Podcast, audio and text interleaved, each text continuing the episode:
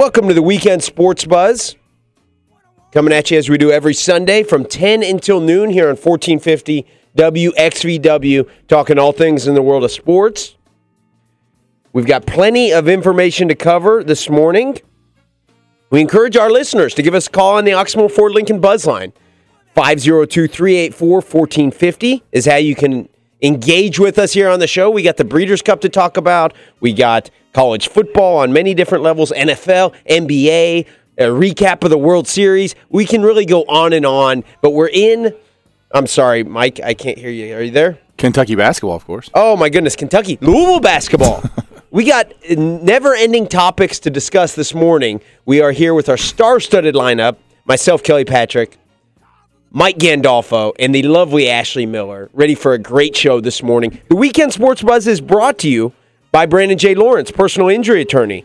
Call 502 587 0041. I hope Brandon calls in today because with Tony Romo out against the Cardinals, man, it could really affect the Cowboys. You know, whether they don't have Romo for the rest of the year. That's certainly very important. Also, I remembered and I thought of yesterday, right when I, uh, at the conclusion of the UK game and the way that everything's went down, Brandon has been on the train of, he's a Kentucky fan, but he's not a big Stoops guy. So I would love to hear from him. I'll have to see if we can get Brandon involved in the show today. Um, so we got plenty to talk about. We're actually going to head to the Oxmoor Ford Lincoln Buzzline now, where we have our man Brian the Insider on the line with us to talk about uh, the results from the richest day in horse racing yesterday. How you doing this morning, Brian? I'm doing great. How's everybody doing this morning? Doing, but we're doing really well, really well. I thought it was an incredible two days of racing uh, with a lackluster finale in the classic. Uh, I think. Tell me what you feel. I just feel with Bayern winning the classic just showed how weak that field overall really was. Well, I don't know. That's a good point. You, can you hear me, Mike? I got you. Okay. Uh, I, I, think that's a good point. Although the time was good, I mean, he ran a sub two minute, uh, you know, mile and a quarter out at Santa Anita. You know, from those that didn't get to watch it, he did it all on the front end, and uh, it was it got very close at the end. But I think I think the speed figures will show it was a pretty decent race. But obviously, all eyes are on. I've never seen a more controversial big race in my life. I've been reading a lot this morning. A lot of people really upset with the way Bayern came over and just really compromised the, the, the chances of shared belief. The undefeated uh, champ, champion two year old last year, he got just absolutely mugged in the starting gate. There was a long objection at the end. It, it was it was held that uh, there was no real foul because it happened in the first jump, but uh, it really cut him he, he actually ran very, very good to come up for a fourth in that race. I think a big storyline in it was the fact that, you know, as we talked about, Mike, a few weeks ago with the three year olds, normally the Breeders' Cup Classic is a race dominated by older horses. Right. And this year, the top six finishers were three year olds. Right. Yeah, so, I mean, of course, that just goes to show we had a lot of those four year olds and older, you know, top horses that just didn't run. And, and to me, the the the race that um, was probably the most impressive Oh, first off, the two juvenile races were amazing. yeah, yeah, I, I loved them. Yeah. I, if if you haven't seen them, you need to go back and Google those two juvenile races. We got a long shot in both races. Let's talk first, I guess, about the uh, the Sentient Jet Juvenile with uh, Texas Red coming down the stretch, look looking like he was shot out of a cannon. I mean, it yeah, was unbelievable. unbelievable. Yeah, it reminded me a lot of his sire, Afleet Alex, uh, who was, uh, if you remember, a very, very good three-year-old. Uh, he had the uh, famous uh, deal, I think it was in the Preakness, where he actually fell to his knees at the top of the stretch and was athletic enough to rebound from that. But uh, yeah, it was. we got. It, I think we definitely got a Kentucky Derby favorite in Texas Red. I mean, that was very impressive with what he did. so I think he will immediately shoot up uh, to be the number one uh, Derby contender for next year. And didn't didn't show any signs of, of tiring at all. I mean, I thought he hit the finish line in great stride and looked like he could go further if he had it if he had to. Yeah, very impressive. I think uh, I think he'll come out of that race very good. You know, he was a seventeen thousand dollar purchase. Wow. Uh, by Keith Desormeaux, and he put his brother Kent on him. Uh, so it was a family affair in the juvenile yesterday. And then the juvenile filly was equally as impressive with the biggest payout of the day. Take mm. charge, Brandy, $125 to win. and Yeah. she she uh, won the race wire to wire. Yeah, te- yeah, hundred twenty-five dollars. Don't ever count D. Wayne Lukas out, and now he's he's back in it. Uh, you know, on on form, I looked at Take Charge Brandy, and I said she has no shot. Why is she even in the race? She hadn't put up a speed figure that you know was anywhere comparable to the rest of them. But then I looked and I saw D. Wayne, and D. Wayne will run them anywhere at any time. And he, his famous saying is, "You cannot win the race if you're not in the starting gate," and it paid off for him yesterday. Absolutely. And then the, the race that I thought had the most uh, talent in it uh, was the Dirt Mile. And uh, former Rick Pitino's former horse, Goldencents, running his first his final race. Um, and then we also had the big news that often, probably the biggest story of the whole Breeders' Cup, Rosie Napravnik closing, Yeah. uh, you know, is retiring today. Yeah, and boy, you know, as soon as she made that announcement Friday after she won very impressively on Untapable, that she had two jockeys on the horse, her and her seven-week-old baby. Uh, you know, then and then I thought she wasn't going to run Saturday, but she did run yesterday, and thankfully got through that without any kind of mishaps. Because you know, being a jockey, as we found out this week, with the very sad death of a 17-year-old jock, uh, Luis Sa- Saez, that it's a very dangerous sport. So I was glad to see Rosie got out of that. She's going to help her train her husband, develop their barn. But yeah, Untapable looked fantastic too. You know, a lot of speculation this morning, guys, is that Untapable, the Oaks winner, very impressive Oaks winner, who did try the boys in the Preakness but didn't do well, but then has won everything else, is is a very very live candidate for Horse of the Year. I, I could see that. I mean, there's no real, there's no real horse that's kind of stepping up and taking it. Wise Dan is uh, obviously had his injuries this year. I mean, really, as far as consistency goes, that's probably a good bet. Yeah, but I tell you what, it, it, I've never seen the horse uh, industry as up in arms as they are this morning about the steward's decision not to bring Bayern down. I, I actually thought it was the right call because it happened in the first jump. But uh, boy, there are a lot of people that disagree with me, and a lot of people think. I think a lot of it might have some sentiment to do against Bob Baffert. Uh, you know, he's a very controversial figure. Uh, I like Bob fine. I think Bayern ran, ran a heck of a race. Toast of New York, who finished the game second by about a nose. Uh, European horse that came in. Uh, he, he also was criticized because he also smacked into shared belief. Poor shared belief just got pounded out of the gate, uh, got pounded before the first turn, and had to be checked again. So very tough, and then came gamely for fourth. I think he's the real deal. I think he'll prove himself next year. The real question I have is California Chrome. That will he race as a four-year-old? We didn't get to hear any of the dumbass partners get to uh, say anything that uh, gave them that famous name after the race. But there was speculation that if California Chrome did not run a good race, that he would be retired to stud. Uh, so I'm very curious to see what happens there. Yeah, it's gonna be interesting because I think they've just lost tons and tons of money in those last three races, and uh, Yeah. you know, it, but right, we had uh, so that was Baffert's first ever win in the Breeders' Cup Classic, which I, was hard for me to believe. So it's it's really the last feather in his amazing career uh, of Yeah. big races. Um, yeah, I started thinking back of all the great, uh, you know, uh, Silver Charm and Point Given and all the great horses that he's had that never won the Breeders' Cup Classic. It goes to show you how difficult it is to win that race. Tell we had another trainer kind of. Uh, it's a trainer I'm not familiar with, but kind of rods up into the spotlight over the weekend. Win three Breeders' Cup races in trainer Chad Brown.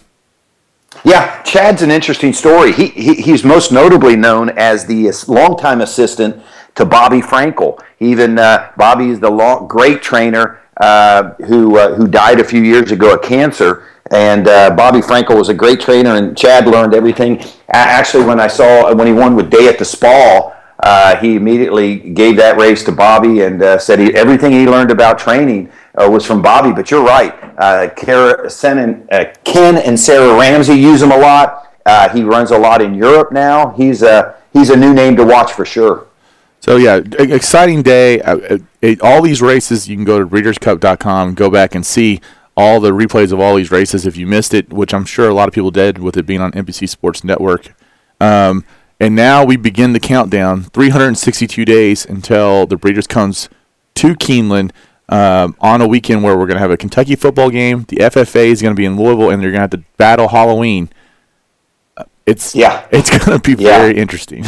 in a small facility to begin with. I Right. mean, uh, you know, for those of us that have went to Keeneland, which is a beautiful place, uh, you know, I, I quit going to the Bluegrass Stakes uh, seven or eight years ago because that day got so crowded that you know I parked so far away to get there. I mean, it, it's it's a beautiful facility, but it, it cannot handle a big crowd. So I agree with you, Mike. I, I'm very. I, I had a friend of mine said he's he's got some tickets. They've already you know in the in the queue for the tickets, and I said no, thank you. I have no interest in going. And then uh, the funny thing too about that is, if people don't understand, the whole uh, thing with Churchill Downs and the Breeders' Cup is that the Breeders' Cup uh, guarantees the track a normal day's payout as far as what they would make in profit, and then the Breeders' Cup keeps the rest. Churchill Downs, rightfully so, in my opinion, goes to the Breeders' Cup and says, "Hey, we can handle this crowd better than anyone else. You're going to have your biggest crowd here. It's like let's just kind of let's work together and make this a win-win situation uh, for both of us. A little bit more lucrative for us, a little more lucrative for them. Then they, to me, them going to Keeneland is a direct spit in the eye at Churchill Downs. Yeah, And yeah, then- I agree with you. But in my and would you think that a day, a Saturday in the fall at Keeneland, is more profitable than a Saturday at Churchill Downs, given the tradition of you know everyone going there on Saturday? They're they're pretty full on on the weekends with the you know Kentucky football game and doing the the Keeneland day also. In some ways, they're losing a ton of money by going to, to go uh, to go to Keeneland. Yeah, I agree with you, Mike. Uh, you know, uh, I think there's two big factors playing there. The one, uh, the big elephant in the room, is is the horrible PR job Churchill Downs has has suddenly inherited over the years. I mean, they are very much disliked. They finally hired a PR guy to deal with the other tracks, but Churchill has a very real problem With the uh, horsemen. with- With the Yeah, horsemen. with the horsemen. You're Right. right, and, and so I think part of that is is is not wanting. You know, they still have the boycott of the Professional Betters Association that still is boycotting all Churchill tracks because of the takeout. And then the other big thing, I think it was kind of like a lifetime achievement award to Keeneland. You know, everybody loves Keeneland. It's it, it, it has a very warm place in a lot of people, a lot of horsemen's hearts. So I think it kind of got a lifetime achievement award, but I don't think it was very well thought out. I agree 100% with what you're saying. Churchill is the best facility for the Breeders' Cup. No, none of the other tracks have touched the attendance figures either day uh, for, uh, that, that were held at Churchill or the takeouts or any of that stuff. Uh, and, and, and not only that, you're, you're not crowded when you're at Churchill because it's such a large facility. The, the, the weather does play a, a negative fact this time of year, but it's going to be the same weather down the road in Keeneland. Exactly, exactly. Well, I enjoyed the day of racing, and uh, I hope you have a lot of winners in this month of November. Yep. Uh, everything points now to the rest of the Churchill uh, fall meet with the conclusion of the Clark Handicap. Hopefully, we'll get some uh, some some horses out of the Breeders' Cup to come to Churchill. They had a, the Chilukki Stakes run yesterday. Uh, Molly Morgan won that two hundred thirty-seven thousand dollar race. So uh, you know it, it is a good fall meet we have going, and I'm looking forward to getting out there quite a few times between the end of the meet. Well, I'll be out there Thanksgiving, and I'm sure my horse came in third on Wednesday, and I'm sure we're gonna Oh. race one more time on uh before the month's out. So Oh, congratulations! That's that's a nice. The first time starter. no, no, no. Oh, okay. Still, still on the maiden stages, but not a first time Well, starter. getting there, third third place. Maybe you'll get it by the end of the meet. That's right. Help, it helps at least pay the bills. So, mm-hmm. right. We'll talk to you soon, Brian. Okay, guys, thanks for having me on. Thanks a lot, Brian. Wow, very action-packed uh, segment with Brian the Insider this morning. Just tell me how impressed you are with my horse racing knowledge. I I'm just- blown away personally. Like I, I mean, you come. I mean, maybe you need to just re- cover sports, ra- not sports racing, but horse racing. horse instead. racing, I mean, yeah. you, you I- had it all down. I don't even touch what what Brian the Insider does, though. I mean, he's, Are you his understudy? no, no, no, no. We've actually only met once, but I, you know, he's a great guy. I'd really, really enjoy being around him. So we had a great show at Derby on the backside right before the Derby started. So Maybe we should invite Brian in one day to sit with us for the whole two hours. Like I always, always enjoy his comments, especially those about the Cardinals. well, and he loves, yeah, I mean, he loves talking other sports too. So mm-hmm. Yeah, he, he's a big sports fan all around. He even follows. I can ask him when the Tour de France is going on. I can say, you know, how's the Tour de France? are you serious? Yeah, Oh. just follows a bunch of sports. Yeah, I Wow. couldn't do that. Couldn't do that. Very action packed weekend after that segment. I mean, Ashley, it's good to hear your voice. Oh well, thank you, Kelly. How was the past week going for you? I know Uh, you're very busy this time of year. yeah, yeah. This this last probably the last three weeks has been totally crazy. Um, and probably this last week was even worse, and these last three days will be even crazier. but I'm so happy to be here because this is like my release from real life. Uh, and that's exactly And how I feel too. campaign, yeah. without a doubt. So you obviously wish uh, Ashley the best of luck. Oh, Tuesday. certainly. Yeah. Woo! So, um, so going back to the action pack weekend, let's start off with what happened on Thursday. Sure. I mean, you got to go to Thursday, right? Got to. That's where Oh it my starts. gosh! I'm gonna just take my headset off and walk out right now. Well, I mean, you don't all call you all call me back in when you're done talking about this crap. No, I mean let's let's let's be let's be honest about it. I, I actually got a chance to go to the game, so I was there. It was it was a, a lot of fun. I will tell you, I was a little disappointed with the atmosphere. Really? Yeah, I thought the atmosphere lacked. I thought there was a lot of nervous, more nervous energy, and it was not sustainable. Kind of really good atmosphere. Uh, it wasn't like the kind of atmosphere that gives you chills or really kind of lifts you up. And the um, and I was and I want to be clear, I was rooting for Louisville big time because I hate Florida State. That's interesting. Uh, well, I guess you know, well, I was supposed to actually be there. Yeah. We've been talking about this for months, but um, the governor came down for an event for me, so I kind of had to skip. Well, yeah, that's, That's you know, kind of that important. happens. yeah, so The um, governor came down for an event for you. Yes. You had to skip. That's I had to skip. That's Well, reasonable. That's yeah. rational. Yeah, Yeah, rational decision, I guess, right? Absolutely. So, um, on TV, it looked like that place was really rocking. It did, and I saw a lot of tweets. I saw one guy who covers uh, ACC football and has done so for years said that the atmosphere was second to Death Valley, Wow. See, I, I don't. I mean, I, On- only Death Valley. I So, feel- what are you comparing it to? Well, I mean, like I was at the Notre Dame USC game when uh, Matt Leinart pushed or Reggie Bush pushed Matt Leinart across the finish line. It was nothing compared to that. Okay. Um, uh, I've been in. I mean, I, I from what I understand, the uh, the South Carolina Kentucky game might have even been better than that uh, as far as from an atmosphere standpoint. Okay. Um, now, part of that had to do with I had two drunk idiots in our section that got thrown out once Louisville started slipping, and they just wanted to fight anybody who They wanted to fight anybody. Oh, they tried to fight an 80 year old man. God, that's I mean, I, I'm, it was it was stupid. that's very that's that can ruin an experience. Yeah. So, um, anyway, but uh, I personally believe Louisville played as good as they can play. Sure. Okay, you had uh, the offensive. Let's start with the offensive line, who Yeah. by far played their best game of the year. For Michael Dyer to run the way he ran, Huge first half. Will Gardner to not really feel pressured at all, and was able to sit back. Which in the was pocket. the problem. Huh? I think that was my problem. Is Was that what? we talked about, I think, earlier in the season with Will Gardner was made very clear again in this game on Thursday night that um, it wasn't always the fact that he wasn't getting protection. There's time after time that he stood in the pocket protected for a second and second and second. And But he played. Don't you feel he played as good as he could play? No. I do. In the first half. Well, I mean, I think did. that he played what's stereotypical of Will Gardner. Like he normally comes out the gate hot. He does a great job in the first quarter for the most part, and then he's lackluster. He didn't make any. thereafter. I didn't think he made any major mistakes. Well, I think he missed a lot of really um, open passes, like or he overthrew it, or he threw it too hard in a short distance. He also had a bunch of drops. Yeah, well, and I mean, but you think about even in basketball, you always talk about putting touch on the ball. You're not going to throw a ball like 90 miles an hour at somebody that's 10 feet away from you. And I think he made a couple of those mistakes that are. I, I, I disagree. I think that's as that's that's as good as you, what you can expect from Will I, I, I don't disagree that that's as good as what we can expect from him. you don't- you we're do not, gonna, not- we're not going to get a better stat line than 18. I'm sorry, 20 of 38, which is just just about half your passes. right. That's You not want to be that a little bit better than that, You- but, but you're not going to get much better than Right. that from Will Gardner. 330 yards, one touchdown, one interception. Yeah, and the interception was really late. I mean, the, you can put that interception on him, but it wasn't. I mean, he was trying to make a play. the bottom line is Will Gardner is not that next level Right. type quarterback. We're seeing it a lot of levels in football right now. Arizona Cardinals have Carson Palmer or Drew Stanton. You have to see teams who have good teams. They've got good defense. They've got good special teams. But their quarterback isn't their strong point, so that paints the entire team in a certain way.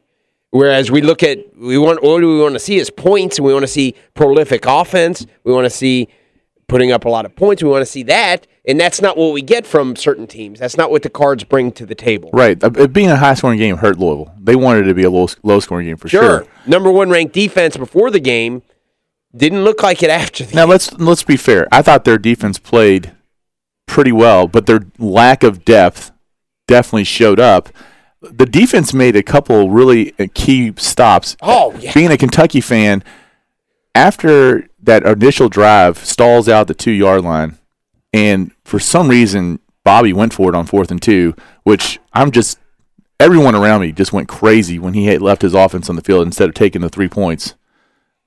Yeah. And at that point, they had not shown that they could run the ball at all. Yeah. It, it, hindsight's 2020. Obviously, had they got a touchdown out of it, yeah, what a great call, Well, right? yeah, yes, but it's still even the initial reaction to that was like, take the points, take the points. For me, don't do it this. was. For me, it was. Let's And- get some points. Let's let's get a lead. Yeah. Let's be winning. But if Florida State then marches down 98 yards for a touchdown drive, like one of those four or five Which minute, they did not. which they didn't. The defense held them, stopped them around the half. You know, got the ball back. They they kept it to that 0-0 tie in the first quarter, and then I thought the key stop for them was when they in the to begin the second half. Florida State got that late touchdown in the first half. They score again. Then it's a it's a 21-14 ball game. Louisville gets that interception and then fumbles back to Florida State in that same thing. If they would have fallen apart there, it could have been a disaster. But they dug in and they got to stop there too. The end of the day, in my opinion, the Cards defense forced Jameis Winston to do something he's never done before, throw three interceptions. Yep. The Cards did not just fold. They beat the crap No. out of James. Like he was, he, He was, got he got crushed. Yeah. several times, and they were showing like how many times he'd been hit um, versus how many times he'd been sacked and all of that stuff in that game. And I think that that I think we can't really criticize the defense that much because I think I mean c- considering it's not like we're playing St. Mary of the Woods. Oh, Like, yeah. I mean, for them to play and both of us as have played St. Mary of the Woods, by the right? way. Right. yeah, Yes. yeah. In basketball, I don't know who that is. Yeah. look it up, Kelly. All right. Um, but I mean, we're playing against the number two team in the country, the uh, reigning Heisman winner, and for them to play that well, to have us in such a tremendous place, even in the game, I think I think it's huge. And our defense is something I think it's scary for other teams. It should be scary for other teams. Um, but I would I would have rather us got gotten blown out. Really? They I would lose r- that way? I would rather us have gotten blown out than be up twenty one to zero and then just and then screw it all up. way. It's almost like they said, "Oh, they're not that good. T- let's take the my Well, foot off the gas a little bit." That's my question. I mean, was F- Florida State, and they've done this. I mean, if they've had to come back from second house from deficits five out of the last ni- nine games that were down at halftime. Were they just kind of coasting through that first half and then just said, "All right, let's play," and then I don't know I don't if it was coasting. I mean, Jameis Winston, it looked like he was really struggling. yeah, I feel like he would, he really was struggling, and he's I don't not. they're- And they're a second half team. Let's be fair, though. They, I mean, they always do this. Yeah. They do. This was the most extreme version, the most Right. extreme case of this, but this is not uh, out of the ordinary for a victory for the, the Seminoles. My, I think my concern is about killer instinct. It's the same thing we talk about like in basketball. When you smell blood, you go for the jugular and you try to put them away. I felt like we got a little bit complacent on defense. We were playing a lot more prevent, and then they were getting a lot more yardage than they Yeah. were in the beginning of the game. So I could not even imagine like what was going on, on the sideline. We're like, oh, we're up 21-0. We can just like try to protect and make sure they don't score. But then let- you're, let- let you're them letting them march ball. down the field. Yeah. yeah. Yeah, so that I wondered what Grantham's um, logic was behind that because he doesn't seem like that kind of guy. He doesn't. He seems and we know we know Bobby's not that kind of guy. He likes to put people away and like make a huge statement. So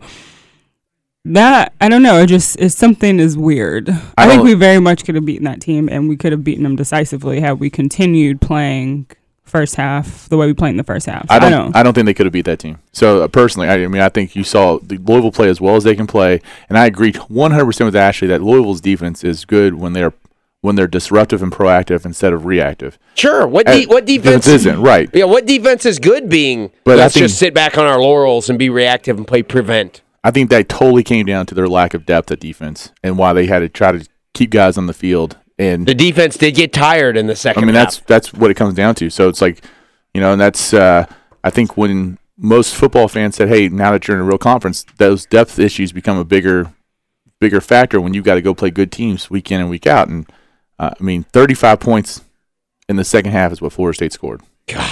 So uh, I just feel like they were they were gassed at that point. You So- say it all the time. I hear it all the time. Is the best way to help your defense is to have a good running game, control the clock, keep your defense off the field. We see it with the Dallas Cowboys this year. DeMarco Murray, all of a sudden, best running back in the league when he's healthy. And oh my God, this horrible Cowboys defense from a year ago is now actually pretty good. And, It's and when I think defense isn't exhausted. Yeah, that's a they're that's a huge point right there because how many times did we see on Thursday did our offense go three and out? And our defense had just been on the field for however long defending Florida State, so it's they're they have to be tired. They get they're getting no break. How many of those guys are also playing on special teams? So it's like if our offense can't be more effective than that and be efficient and at least stay on the field for four or five minutes to give those guys a breather, but at the same time, what do you expect in the fourth quarter? Louisville won the time of possession. I mean, Yeah. they won it by almost three, well, by over three minutes. So, um, I don't know. I, you know, I, I thought that I was expecting to see the same thing. You know, the defense just fold for Kentucky yesterday, but their defense just kept on hanging in there and hanging in there, and the offense just never, ever, ever freaking showed up. Just need to get a consistent effort out both sides of the ball at some point. So, But I will say that we definitely overachieved in comparison to what people expected from the Louisville Florida State game at the beginning of the season, what that people expected last week. People were still trying to say Louisville's going to get blown out, Louisville's going to get blown out. And I think that we did make a statement that our team is not we're not number 1 or 2 in the nation, but we're definitely a force to be reckoned with. So you I think they got blown can't out. overlook us. You think the cards got blown out? Are you kidding me? no, it No. 35 10 in the Kentucky second got, half. Kentucky got blown out by LSU. we did not get blown out. All right. Well, that's a A couple big statements I took away from the first segment here on the Weekend Sports Buzz. A, Mike Gandolfo put his name on it, said that he was not impressed with the atmosphere at Papa John's Cardinal Stadium. Ashley Miller said she would have rather just been clean blown out than lose in the fashion the Cards lost in on Thursday. I'd rather see a 38 to 3 or some crap like that than see Yeah, the, the painful way they lost on Thursday. 502 384 1450 is the Oxmoor Ford Lincoln Buzz line. Please call in, get involved in the show. We're going to head to a break. We'll be back with more of the Weekend Sports Buzz.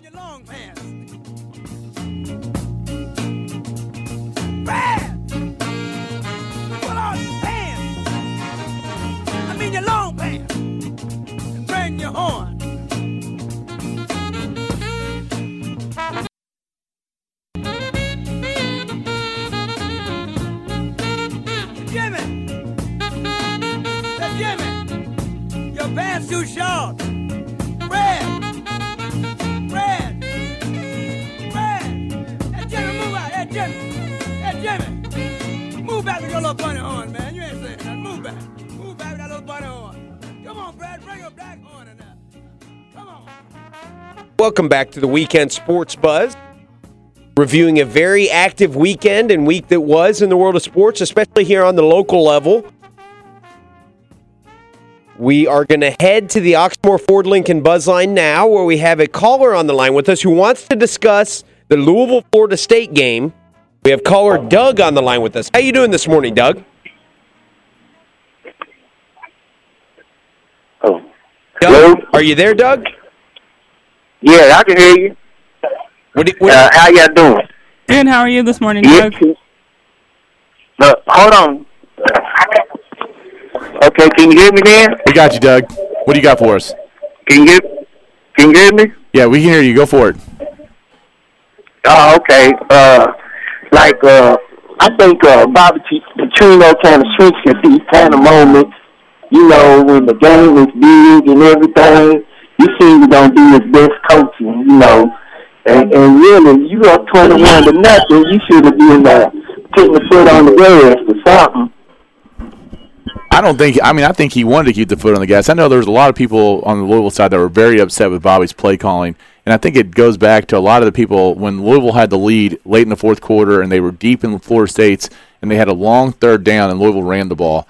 I think that set a lot of people off. But when you really think about the right way to play football, he did exactly what he should have done because if there's a mistake made in the passing game right there, it could be disastrous. And he wanted to trust his defense, who's been, you know, at, coming into this game, the number one defense in the country, and played, even though they gave up a lot of points in this game, they played really well. Uh, I think he made the right call there, and it's not like all of a sudden Bobby Petrino or Neal Brown or anybody, you know, forgot how to call plays. Sometimes they have better games than others, um, but I just don't think he had a whole lot of gas to push. Well, you know, if, if, if to me, if he's gonna coach, he he uh he should uh kind of like uh motivate him or do something. You know, even before the game, like in practice or something. You know, they could have probably uh done more reps. I I don't know, but uh I I think he's really you know I I thought he wasn't really a great coach uh, to begin with. So you know, that's my take on it. Thank you. All right, we got somebody who's not happy with Bobby Petrino. Now, I will say there was. I would actually disagree with one thing. If anything, Louisville might have been overhyped for the beginning of the game, kind of shot their load, and then couldn't get anything back. Right? You could say that. They came out very hyped with the big play from DeVante Parker at the very beginning. Huge play, which they didn't capitalize on. Um, it's tough to say, man. Anytime you can be a Monday morning quarterback and you can always nitpick whatever happens if things don't go your way. Well, and that's what this show's all about, right? That's what sports radio is Yeah. founded on. Uh, however, is Bobby Petrino a good coach? I think he is. Absolutely. Does he have a good team this year? Yeah, he's got, in my opinion, a very good team. Is it a typical Bobby team? No. No, he. I mean, again, because it's not built with his guys. I mean, you know, each coach is going to build a team around their system, and he's got he's got a good team. I don't think he's got a great team, and he's got a team that's going to be a bowl team, and they're going to probably end up winning eight or nine games, and it's going to be a good year. You know, but I mean, I don't think it's an elite team. I don't really necessarily know if they're a top twenty-five team. The Cards? Yeah, Yeah, well, Doug sounded like he was a Cards fan who is not a big fan of Bobby. He said he, he didn't even think he was a, a great coach before the game. I mean, Ashley, what do you think of that statement? I Bobby Petrino, not a great Petrino coach. is a phenomenal coach. I do think that his play calling this season has been a bit more conservative than what fans are used to seeing out of him. But we also are not seeing him in his at his best. Like he doesn't have his own players. He doesn't have a quarterback clearly that he trusts. So, I mean, I think he's not calling the plays now that he was calling with Brian Brohm. he's Why? calling, yeah, based on what we, he's got. we don't have Brian Brohm. We don't have a Brian Brohm esque quarterback. We don't have a quarterback that he can trust to really do what he wants to do and throw the ball down the field the way that fans are accustomed to seeing Bobby Petrino teams play. But at the same time, since we've seen DeVante Parker back, we've seen him open it up a lot more, and it's opened up the running game, and it's been a huge difference. We got- And Michael Dyer's emergence is huge, also, no question about it. We're going to head to the Oxmoor Ford Lincoln Buzz line. Keep in mind, 502 384 1450 is how you can get involved with us here on the Weekend Sports Buzz.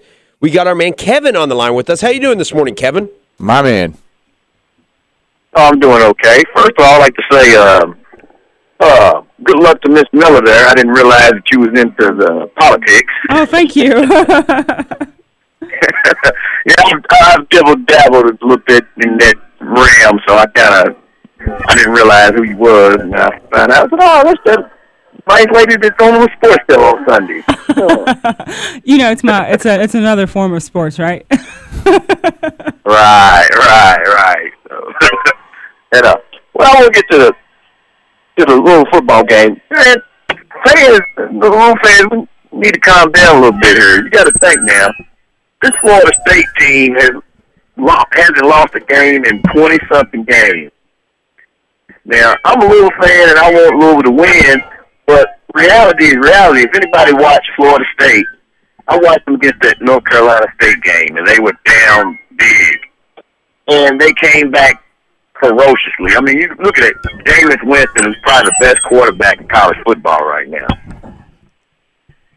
I will tell you this: if I had a guy who I know, if I needed in the last two minutes of the ball game to win a game for me, I don't know if I'd want anybody else than Jameis Winston, Uh, especially after what I saw. Not only Thursday this night. year, but historically, he may rank up there. Who would you take Cam Newton in his prime over Jameis Winston or Tebow or even in our recent years?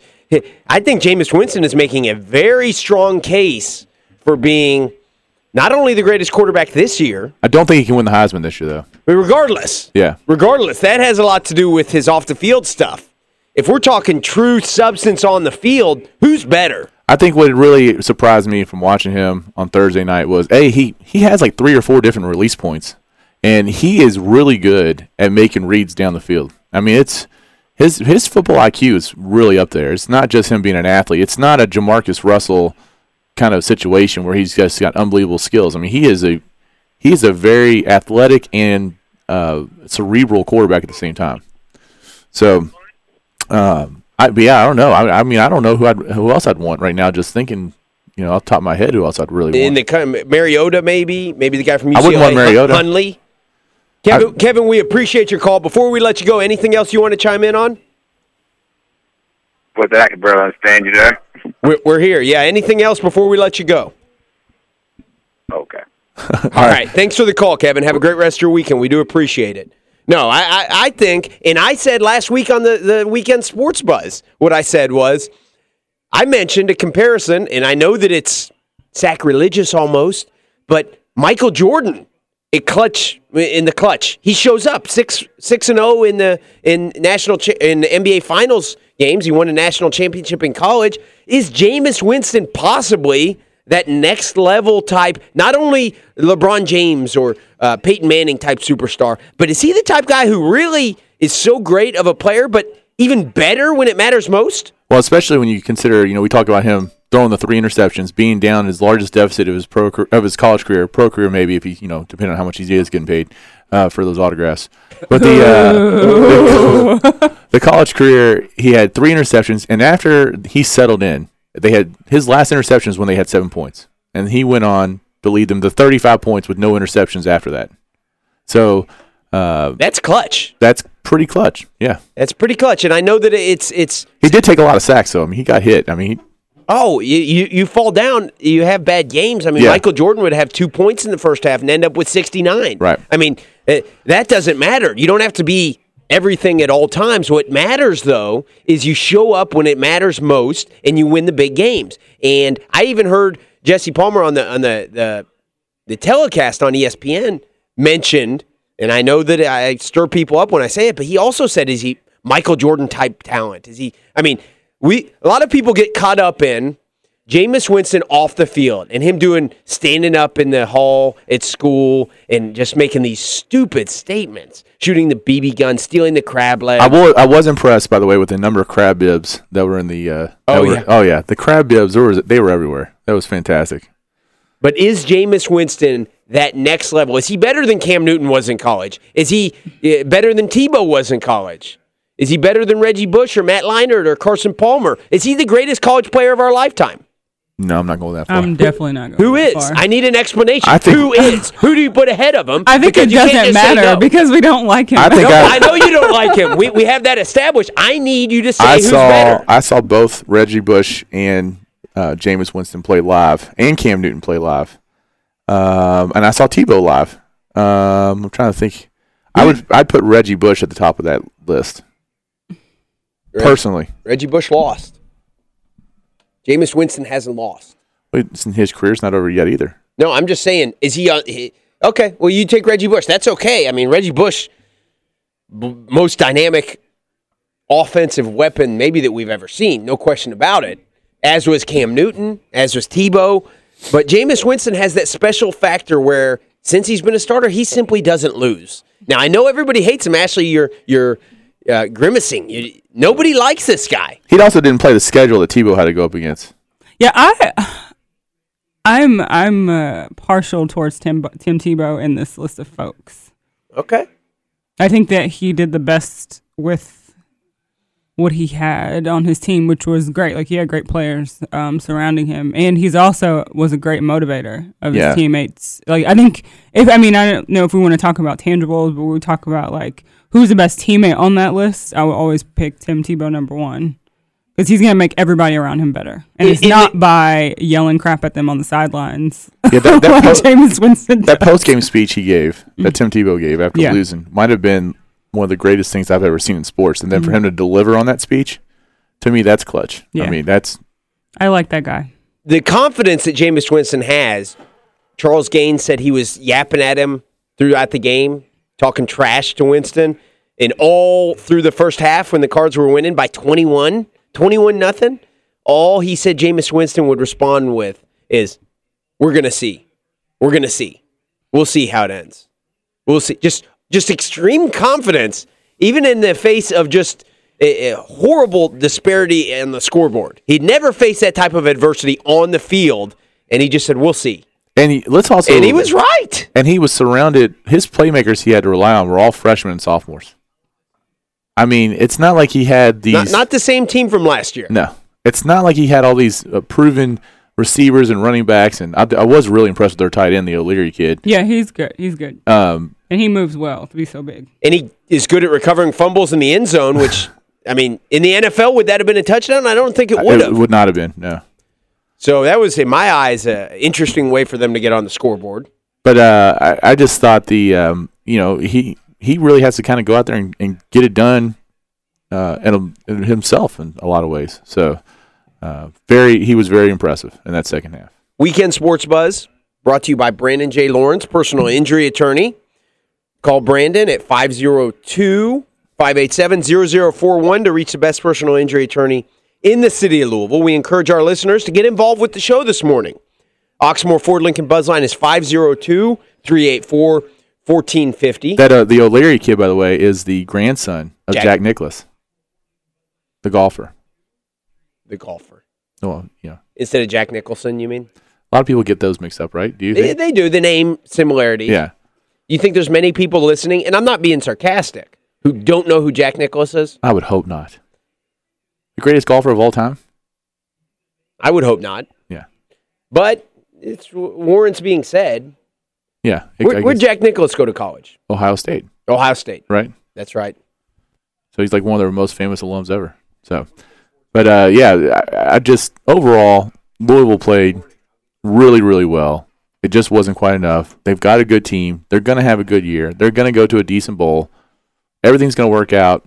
They're doing really well in the recruiting trail football wise. It's Probably the best Bobby's ever done on the football recruiting wise. They're, he's going to get it moving in the right way. So No question about it. Oxmoor Ford Lincoln Buzzline 502 384 1450. We're going to head to the Buzzline now where we have our man, The Truth, on the line with us. How you doing this morning, Truth?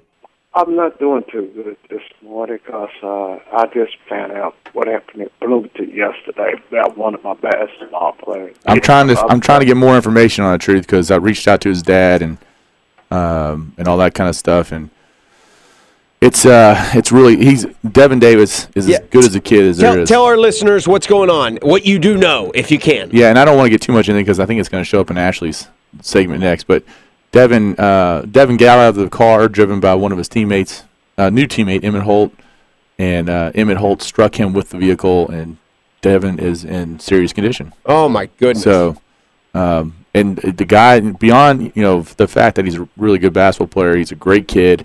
He's a guy that IU has to have this year. I mean, uh, as far as giving them some inside depth, and uh, it's it's really it's really upsetting. So I, I'm hoping to hear back from his dad here shortly and, and figure out you know how he's doing, and, and, and as soon as I know, I'll pass it along. Uh, yes, I I heard that. Uh, I some I talked to somebody up in Bloomington. They said uh, that he was doing too good. Then I heard this morning he was doing a lot better. So just a scary thing. Shows you how precious life it can be. Uh, we actually had uh, I actually had one of my basketball players played on my first ever high school team that I coached, uh, and he just passed away about a month ago uh, in a car accident too. And it's just uh, young life's taken too early. It's really sad. Luckily, Devin looks like he's probably going to make it out, but Wow. I, I don't know how serious of a, it's going to end up being. So And uh, do you know what I, I was saying to uh, to my wife? Uh, if, if you look at it, let's be honest. Let's put basketball and sports on the side.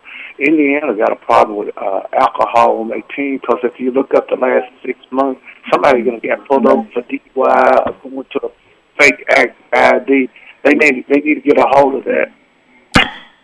I, I- you're you're right, truth. I mean, Hannah Pereira had the issue last year, and uh, it's it's definitely something that uh, you, you got to make sure that you nip in the bud. You know, so uh, the the there's a lot of distractions in college that can uh, get in your way if you're if you're not careful. So Aside from the alcohol, Truth, let me ask how many more Yeah. years are you going to give Tom Crean before he actually makes some noise for this Hoosiers team? I didn't hear what you said. How many more years does Tom Crean get? How many? Uh, I'm a, I'm a, I gave him two years. I gave him two years. I give him two years. Okay. I'm a big I'm I'm a I'm a big Tom Crean fan, but I I still believe that in him, and we got to be patient. Just like the football team, we don't need another football coach. He just need to uh, put the right people in to help him out. Yeah, unfortunately, IU's football team suffered a loss to Michigan yesterday. Uh, Michigan beat them 34 to 10, and uh, uh, just it's tough there right now, you know, overall. But you know, my thing is, if you get rid of Tom Crean, who are you going to get? That's right. Who are you going to go get? That's that's better than Hey, you know what I'd like to see a big Indiana football coach? who's that? Charlie Strong. Charlie Strong. All right, well, Yeah.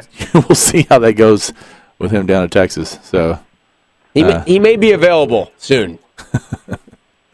All right, see y'all later. all right, thanks, Truth. Thank you very much for the call, Truth. Good stuff. That's horrible. I had not heard the story about the, the Hoosiers basketball player. Yeah, it just happened. Uh, Charlie Strong did get a win yesterday, by the way, 34-13. So hopefully uh, they can keep it rolling. Now they did beat Texas Tech, who TCU. That's the team TCU hung 80 on. So, uh, but um, it's it's really it's really sad. I mean, I it, hopefully the guy is able. You know, it looks like he's going to live. It doesn't look like he's in danger of not living. So next, you hope that he can continue some sort of Basketball career. well, even just, I mean, I don't even know how serious it is whether or not he's, you know, going to have any, you know, a normal life and then But basketball it, career. it sounds like alcohol was involved and that there was a, a, a bad, very irresponsible situation. yes, and the alcohol that was involved was, you know, he blew a point zero two five, so it wasn't like he was obliterated drunk. It wasn't. What is it? Point zero eight is a is legally intoxicated. For someone who's over 20, Twenty one. 21, which Now this he- guy's not. Right, he's not. So uh, there was definitely alcohol in his blood or alcohol in his system. Let's put it that way. Okay. Other stories that we haven't got to yet, we've got just a few minutes left in the hour. Mark Stoops gets his second contract extension of the year. And Kentucky puts up this game yesterday. Uh, it was bad. What is what is Mitch Barnhart looking out for? Is he thinking that Texas is going to come take Stoops, or I mean, I think Michigan's a real possibility. do you? I mean, who right now? I, They just fire or their their athletic director just resigned. athletic director's gone. You want someone who can recruit the Big Ten areas. You got Ohio. You got Ohio, and you. I mean, he can probably he can recruit everywhere from up around there. And you know, when you think about it, like, uh, is it? Would you say the Michigan job right now is really similar to the state of the Kentucky basketball position when Calipari took it, or Sure, know, certainly. it was in the toilet, right? I mean, it was, um, and the fan expectations were really high. I don't think there's a John Calipari type out there for Michigan to grab that would want that kind of uh, limelight. I don't know really who they go out and get, and you know, it. I think they'll probably, obviously, the AD getting fired is the first domino to fall. Then they got to hire an AD so that that AD can hire the football coach that he wants to get. yeah. Who's? I wonder who the top ads out there. Well, they're the story right now is that they're heavily going after the guy at Northwestern. Okay. That's who they want to get, and um, and then after that they have to go find a football coach. And I don't, you know, I'm not sure who it is. You know, um, I'm I don't know. I mean, I I don't think uh, I don't think Stoops would leave Kentucky after two years. Has his success on the field warranted that type of a promotion and all this money that's being thrown at him? Yeah, he's a good recruiter, but if you're going to succeed and excel at the top level, which is the SEC, you can't have the eighth best recruiting class and then just rely on that in the SEC. Is that what they've had about? What in the SEC? Yeah. they've had like the 13th best recruiting class, but it's been top 25 in the country. Okay, but what I'm saying is if you want to actually have success and you're relying on a ground and pound type, your grandfather's type football, which is kind of what they're doing, right? They're playing concern. They're not.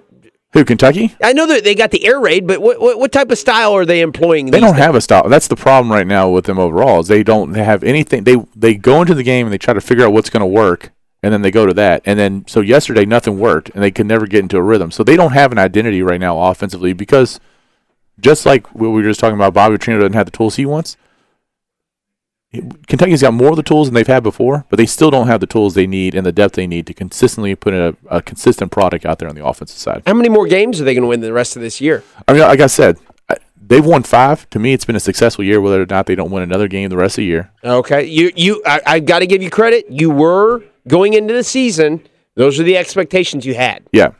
I mean, I think my expectation was actually four. Yeah, that's what, I Yeah. remember that. And so, to, overall, the, it looks right now that they can't play on the road. and if they can't play on the road, they're not going to get another win because they're sure as hell not going to be Georgia next weekend. Uh, one of the best rushing teams in the football.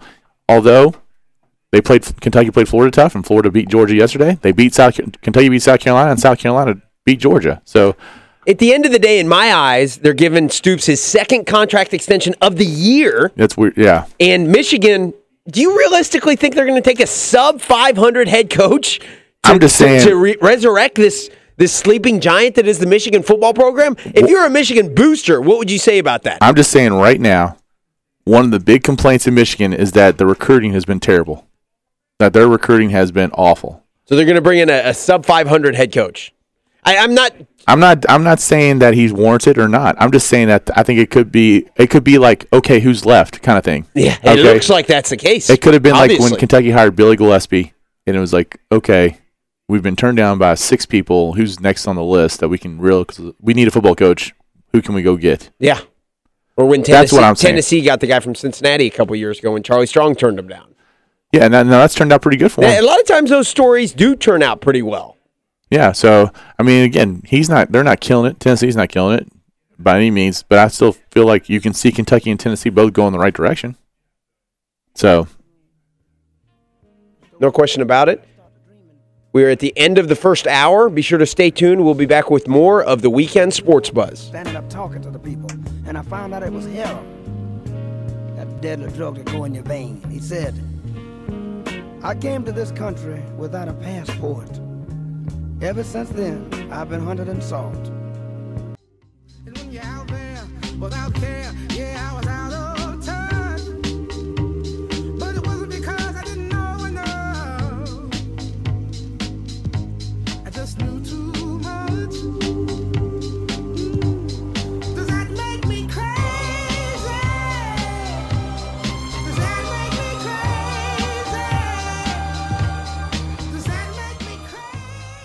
Welcome back to the weekend sports buzz. It is the 11 o'clock hour.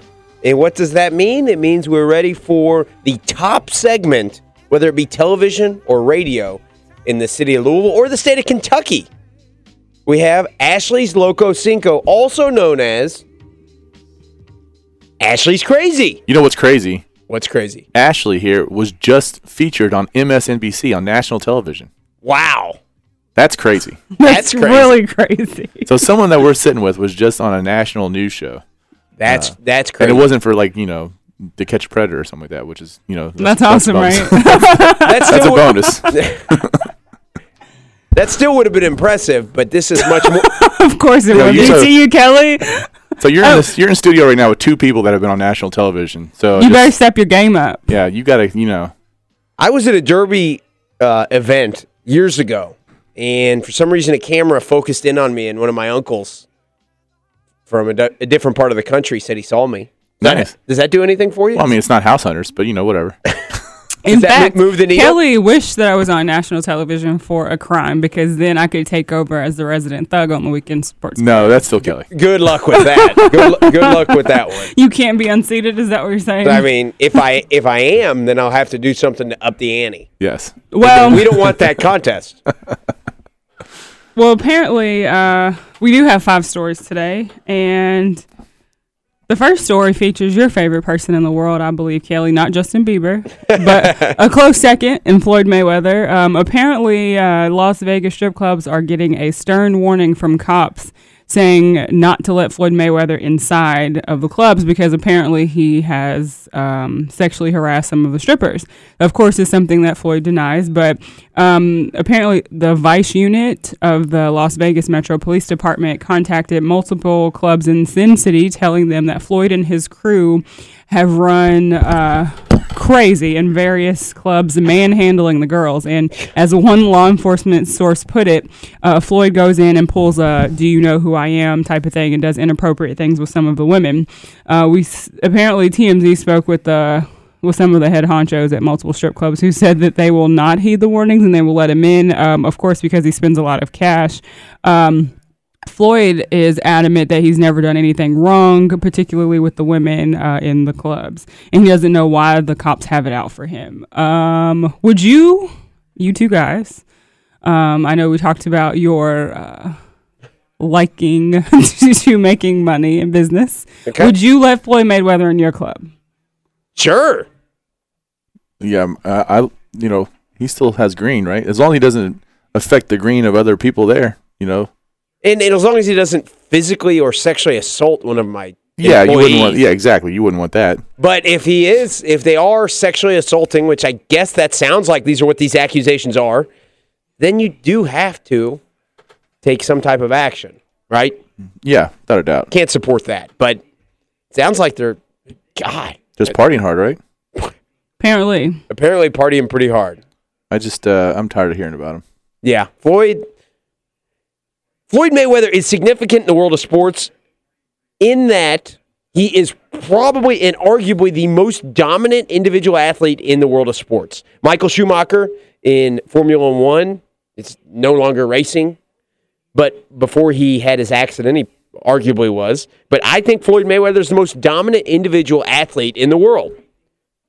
Am I wrong? What do you mean by dominant? most valuable, most I mean, the best at their sport. We have Roger Federer. But does it matter if their sport's not relevant?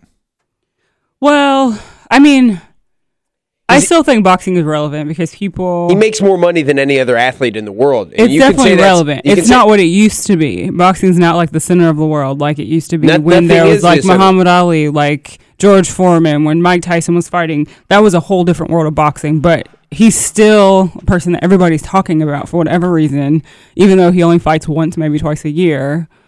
I mean, I actually consider going to China to watch Manny Pacquiao fight, but I'm a, also like cool. I absolutely love boxing.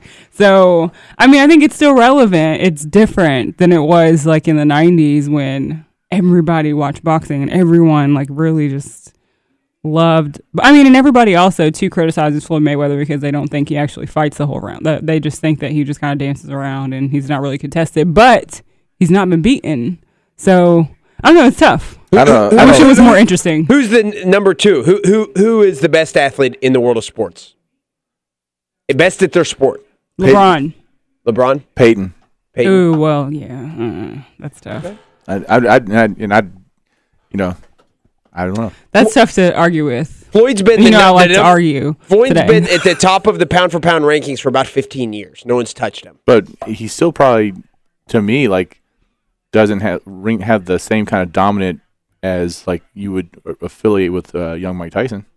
No, he's not a slugger like that. But to say that he's not dominating, I would very strongly disagree with that statement. I'm He- not saying that. He puts on a boxing clinic every time he's inside the ring. You cannot touch the guy. Yeah, And that is boxing. It's not And, punching. with the way punching is not the sport. It's called boxing, and he the- dominates that. with the way the fighting sports are right now, is he boxing against guys that would ever get the chance to box against someone like that 20 years ago? Are they? I mean, the the talent that he's boxing against is he a Division One boxer box against Division Three type fighters?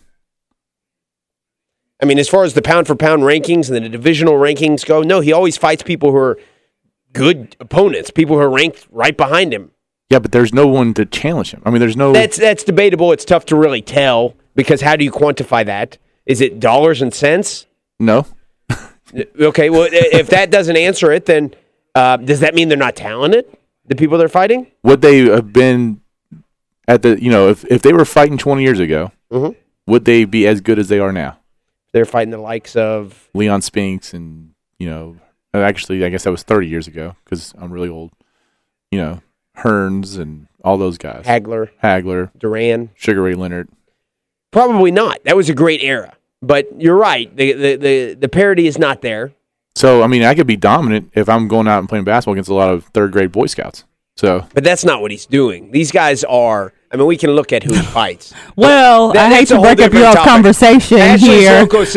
But on to story number two, which also two. features another polarizing figure. Johnny Manziel apparently went on a cursing rant at an NBA referee during the LeBron LeBron James homecoming game in Cleveland the other night, and of course, somebody sitting behind him captured it on their iPhone. He was cursing at the. And the referee. Wow. Um, so apparently Johnny Football was pissed off after he clearly felt, you know, what was a bad call and repeatedly yelled from his courtside seat, BS, like actually saying the word, and the F word for literally a solid minute. Wow. Took his hat off, rubbed his hair, cussed some more, looked at his friend next to him, cussed some more, and you watched the video? I watched the video. Um, but it's funny that you know people are asking: Is Manziel really that passionate about the Cavaliers, or does he just want Cleveland fans to think that he's like really just loves them that much?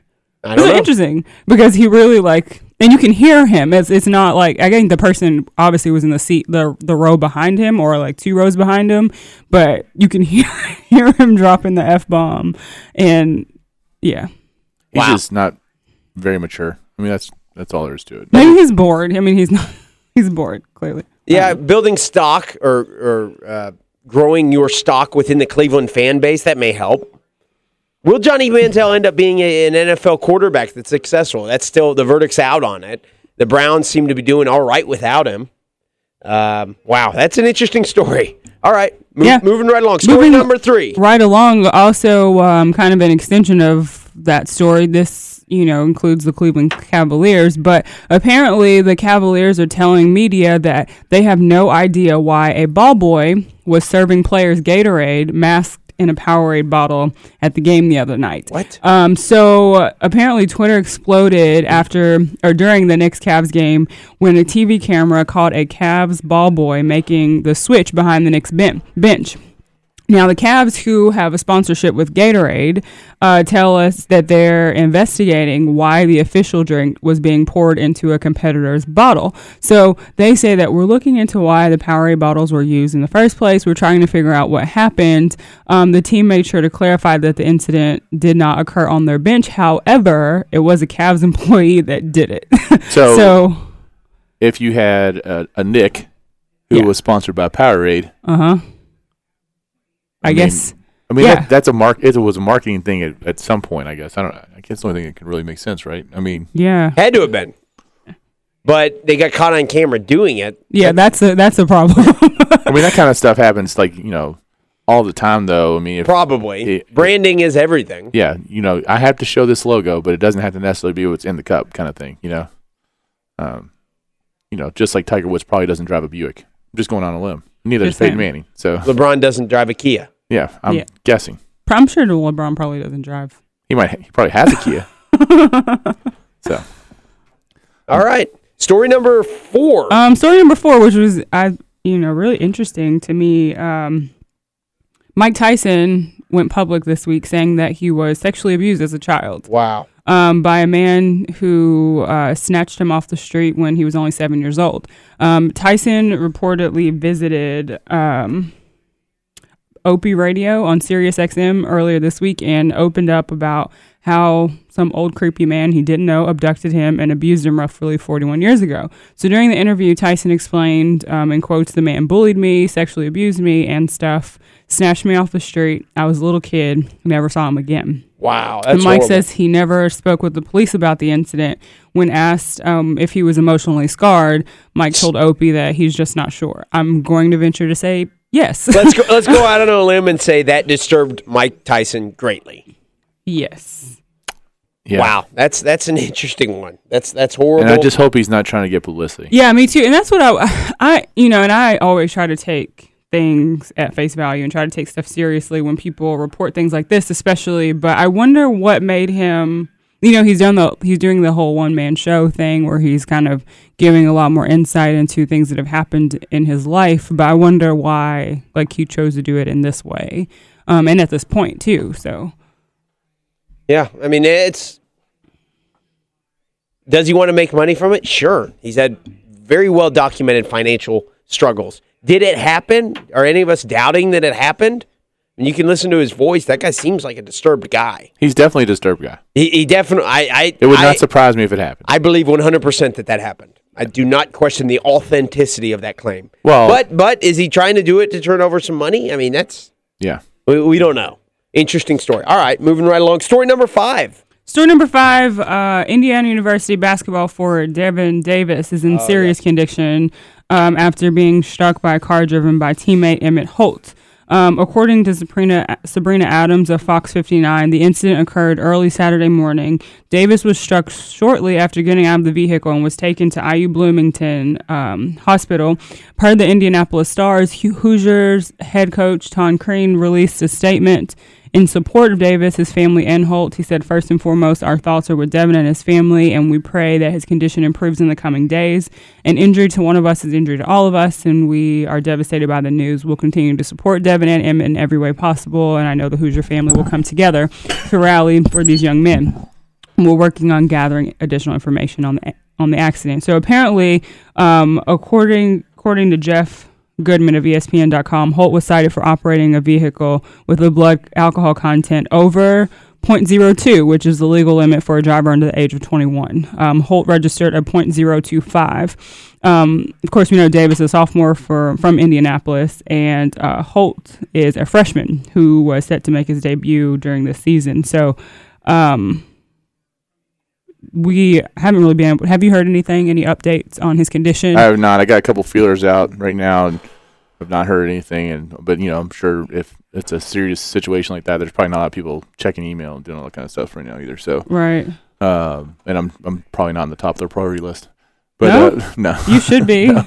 Could be. but uh, you know, it, just a great kid, and and I think the unfortunate thing about this story is exactly what the truth said. It's like this IU is starting to have more and more of these incidents um, rear their head, you know, and I know that Tom Crean's feeling the pressure of the situation, and hopefully that they're able to kind of pull things in and get things done the right way, and every you know that, and I hope Devin's okay, and uh, and that IU does does well, you know. Yeah, I mean that's tough, and I think, of course, um, nobody ever wants to see something like this happen to a kid, you know. And then, then it's like, who's going to have to answer the questions of why are these kids drinking underage? Because obviously, if he was 21, no one's talking about a .0225 blood alcohol level, right?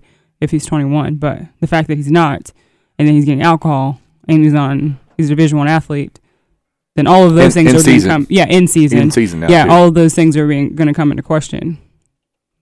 Sure. Sounds very irresponsible. Unfortunately, a lot of people at that age do partake in You, such. you didn't do that though. did you? No, Oh, I mean we know Kelly did. I, I led the group that was anti that Kelly, type of thing. Kelly was the, The s- ringleader. straight edge all the way. He was he was probably the one actually securing the goods. No, a lot of kids do stuff like that. You know, they're not saints. Does it make me think they're bad kids? No, not at all. Was it very irresponsible and could one of them be dead? In the reality, yes. That's very a very real issue when you get a car and alcohol involved and you're acting immaturely. So we'll see. I have a surprise. Number six. I have number six. Oh my Uh-oh. It's totally random, but um, you guys have heard, you know, D- D'Angelo Hall, Yeah. the Washington Redskins uh, cornerback that was out for this year from suffering a torn Achilles, right? Um, well, apparently his recovery timetable has now been extended because he retore the surgically repaired tendon. Do you all want to guess what he was doing? Oh my gosh. The, so what tendon was it? His Achilles. Okay. Man, what was he doing? Playing basketball? No, Uh, it's so silly. I don't know. What was it? it's probably something Kelly does every night. Really? He said Yoga? Wind No, sprints? no. Wind sprints? Yeah, definitely not Kelly. he said that he slipped on the kitchen floor on the way to get a slice of pizza in the middle of the night. All right, Do we believe that? That sounds what? very That's possible. suspicious. It It sounds fishy. possible, but why was if you're a finely tuned athlete like that, are you eating pizza in the middle of the night? Uh, Well, he's da- he's out for the season, so But still, that is one of the faster human beings on the planet. You would think that he sticks to a very strict diet. I would. Mm-hmm. Maybe Well- not. Maybe he's just got one of those metabolisms that it doesn't matter what too. he eats. Yeah. yeah. I mean, so now it's looking like um, they said he does need to have surgery again to re-repair it, and um, that put another three months on his potential comeback. My vote goes to story number two, which was a drunken Johnny Manziel dropping uh, just a lot of f bombs and and uh, BS drunkenly at the Cavs game. I don't know why that's entertaining. Is he? Is it appropriate? No. But you guys, we've been to NBA games. I'm going to be going to one Tuesday night. Looks like too. But Are you? Yeah. Oh, really? Where are you going? Looks, I'm to, the Toronto Raptors and the uh, Oklahoma City Thunder. Wow. Yeah. Going up to Toronto? I'm going up to Toronto. Seriously? Yeah. Why to Toronto? Uh, a little real estate conference. How'd you then- pull that off? What's that? Pulled the And- tickets? Yeah, I mean, how aren't you taking us with you? Oh, I'm sorry. You can go with me if you want. I thought Tuesday was kind of a biggie. Two busy days day is- for you. two days- Tuesday's bad for you. No, Tuesday, Tuesday's good for me. I actually might want to disappear during the whole day. I need to keep myself occupied. Tuesday um, in Toronto. Is that the Air Canada I have no idea. I just, uh, um, Wow. You know, Steven Adams, who was a Derby Classic guy, plays for the Oklahoma City Thunder. So trying to get all that stuff arranged right now. So Wow. yeah. Speaking of which, that, that can parlay us into some NBA discussion. Well, let me just tell you: Are, are you an NBA fan? Who's your NBA team? Pacers. The pa- you are a Pacers fan, a local. I have been. That's, Yeah. that's always been my are you? team. You Me? Yeah. Well, okay, so you all know that I'm loyal to a player, correct? Le- like, so you all know that's how I work. That's how you Um, roll. That's how I roll. Like Derek Jeter. Ugh, no, I don't have a baseball player. I guess I need to work on that for next year, right? So who's your player? My player now, um, well, probably in the last four years, has been LeBron. It was always Shaq growing up. Like I think like my fourth grade pictures were in like Shaq Attack outfit. So, um, but I met him, and that changed my mind significantly. Um, um, but I actually he- LeBron was always my close second. Yeah. Yeah, and so um, after that, and then he soon after retired, which was fine anyway because I was on to LeBron. So that being said, You're a Cavs fan. I'm a Cavs fan. All right. I'm a Knicks fan. Knicks. Okay. I didn't, I Oh, so didn't- this was a good week for you then? I No, know it was- well, it was a bad week and then a good week. Yeah, th- I don't understand. Like they they had their home opener against the Bulls, get blown out, blown out against the Bulls, and then go to Cleveland, who you know I would think most people would say is better than the Bulls. I mean, if if I'm picking the big three that I'd rather have, i if I'm LeBron, I would rather have Kyrie Irving than Dwyane Wade, and I'd rather have Kevin Love than Chris Bosh. I think they're at a, at a better spot than they were in Miami, and they've got even got a better supporting cast. You know, having Varejao the center, I think Cleveland's for real. Sure. How did they beat Cleveland at Cleveland to open up their place? I just, I do. It was like two totally different With teams. LeBron James with eight turnovers Yeah. Yeah. well, Like, I feel like he statistically- was- statistically maybe the worst game ever for LeBron. ever in life. I think he was trying too hard.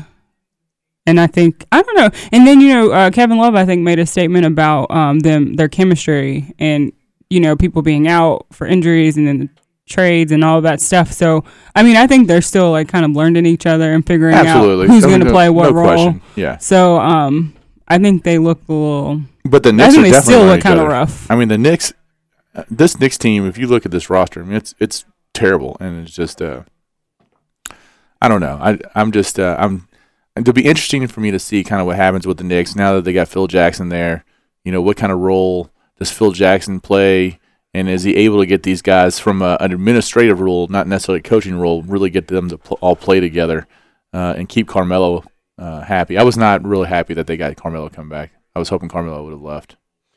Carmelo, one of those guys similar to Jameis Winston, and that most people just don't like him. Can we agree to that? It's not that I don't like him. I just don't think you can have a winning team around him. Okay. Around who? I missed the name. Carmelo Anthony. Carmelo. Oh yeah, no.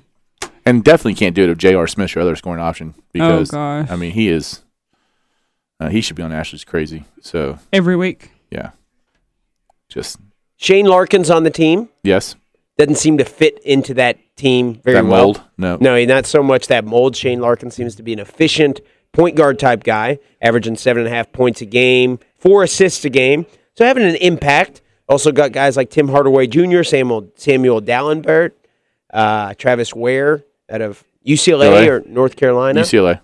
UCLA. Both. I think he Yeah, he started in North Carolina. transferred. back But then. um, Cleanthony Early out of Wichita. So they've got some talent. they got young. Those are young talent. I mean, I, we'll see. I mean, I, Amar- Amar'e and Carmelo and J.R. Smith do not sound like a good recipe for success. no. Other storylines across the NBA. Oh, did I'm sorry. Mike? Did you pick your just your number? For your top five? Your favorite? I'll go with them. I'll go with Manziel. You're going 'cause- with Manziel? Yeah, I don't want to vote for Floyd. So Yeah, Floyd's kind of a Floyd. He's just Floyd. that should be an adjective. You're such a Floyd. Just means it just means everybody. I, it's- I- I'll happily take that adjective. It means you make more money than anyone else, and everyone hates you. I don't care about people hating me. no, No, I'd love to be the guy who. Oh, he makes. He everybody hates him. Oh yeah, he makes way more money than anyone else. Would- isn't that be? But wouldn't that be kind of a lonely? no, I, yeah. You'd rather have the money. no, than the because he thinks that he'll have a lot of friends I'll because he has fr- so much I'll still money, have friends. I'll still be me. and he'll have girls. Yeah. Well, I've got a wife, but I don't. So I wouldn't need girls. But You like how he fixed that, don't you? Yeah. I like He said yeah real job. fast. He and did- said, wait, "Well, wait, I wait, think I wait, have a wait, wife." wait, wait, Yeah. wait, wait, wait. but I think Floyd has friends. I don't think Floyd's a bad guy. I don't think his friends think he's a bad guy. But the people who don't know him hate him. That's okay. I'm cool with that. Floyd, I- I'll forever be someone who defends Floyd as a legitimate champion and as a dominant athlete. Other stories across the NBA. Miami's starting out 2 0. Are they going to be any good? They could be. I don't. I think it's a little too early to tell. Yeah, Luol Deng, they still got obviously Wade and Bosh. It's really. I feel like it's it's too hard. I mean, obviously, we all think like we. I think we all agree that Cleveland has a really phenomenal team, but they look a little bit crappy right now. Oh, yeah. So I think it's r- way too early to tell who's actually going to be good. And then, um, didn't somebody just got hurt this week? Russell Westbrook Russell Westbrook hurts his hand. How long is he out? Or broke? He broke a bone. Is that right? in his foot. Yeah, well, the, the Thunder are hurting big time because they they don't have Westbrook, they don't have Durant. Uh, you know, it's they're it's it's gonna be tough for them. Durant's out for a while, and Who shoots the ball when those guys are out? they had that uh, that young kid's been tearing it up for him. That uh, the he's kind of almost Durant like. He's six eleven. Uh, shoot, blanking on his name. Um, I'll bring it up right here. But if we had to rank the top, let's say five teams in the NBA, just based off of your gut, which tells you how far they're going to go in the playoffs, who's going to win the national ch- or the NBA Finals, who would you put at the top of that list? You can't really say the Spurs don't deserve to be there. no, the Spurs would be up there can- like can number you? one. They're number one. Yeah. Ashley, Spurs are number one. Cavs haven't. Yeah, even- I guess I think the Cavs are are could potentially the number could be number one in theory. I think the Spurs have proven proven they have the best team in the league. Perry Jones. Perry Jones, yeah, Perry Jones From out of Baylor? Kan- Kansas or Ba- Kansas, Baylor. Baylor. Baylor. yeah. Um, I also uh, think uh, if we're going back to that discussion, I, th- I think the Clippers have a chance of being really special this year. Um, What about Houston? mm, mm, mm. Nobody starting likes off the year three zero. nobody likes Dwight Howard, but No. No, James Harden's legit. They've got the complimentary. They got Terrence Jones, who's been doing really well. Terrence Jones is doing well. But He, I watched the game the other day, and he looked at a huge first half. I would think uh, you know I'd have to put Chicago in that list. Obviously, If if Derrick Rose's health. yeah, Derrick Rose's health is a huge part on that. Um, I don't know, man. Beyond that, What about Golden State? Golden State definitely would have to be pretty close. I mean, would they get with their scoring combo there? They just re-signed Klay Thompson.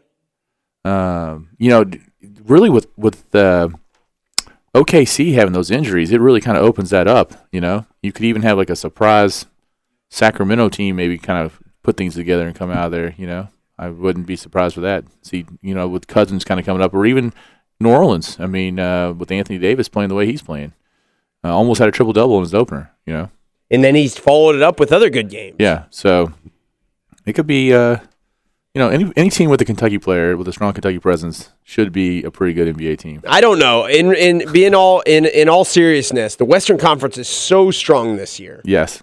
that you could make an argument that maybe eight of the top ten teams in the league come from the Western Conference.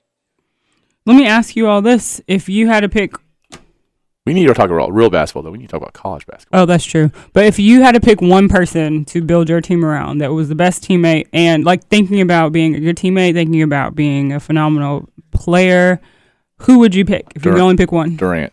You pick Durant to build your Yeah. team around. I mean, what is this for the next ten years or just one year? You say for say say one to three. One to three. LeBron. I mean, you're talking about healthy Durant. I'm, I'm assuming. No, yeah, of course, of course. Yeah. Not Durant with the book. With the I think from a, I think Durant, Durant just because I think he's a better teammate than I would think LeBron would be. Okay. I pick LeBron. I'll take LeBron. of course, I pick LeBron, but I mean, come on, I, I li- listen. I think LeBron's the best player in the world. I think he's a good teammate. So he's a good passer. Does Yeah. that make you a I good honestly teammate? think that's uh, probably um, his probably a bigger issue for him because I think sometimes when he should be taking over games, he's trying to get other people to step up when he should actually. I think sometimes that he's trying to not be as selfish as he can be. Like he's not. He doesn't have a Kobe mindset.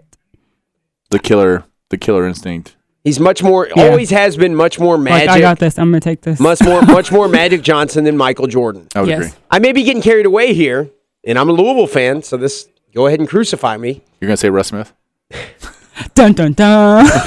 through, through, through two games, Anthony Davis is average, averaging 28.5 points a game, 16 rebounds a game, two and a half steals a game, one and a half assists, six blocks per game.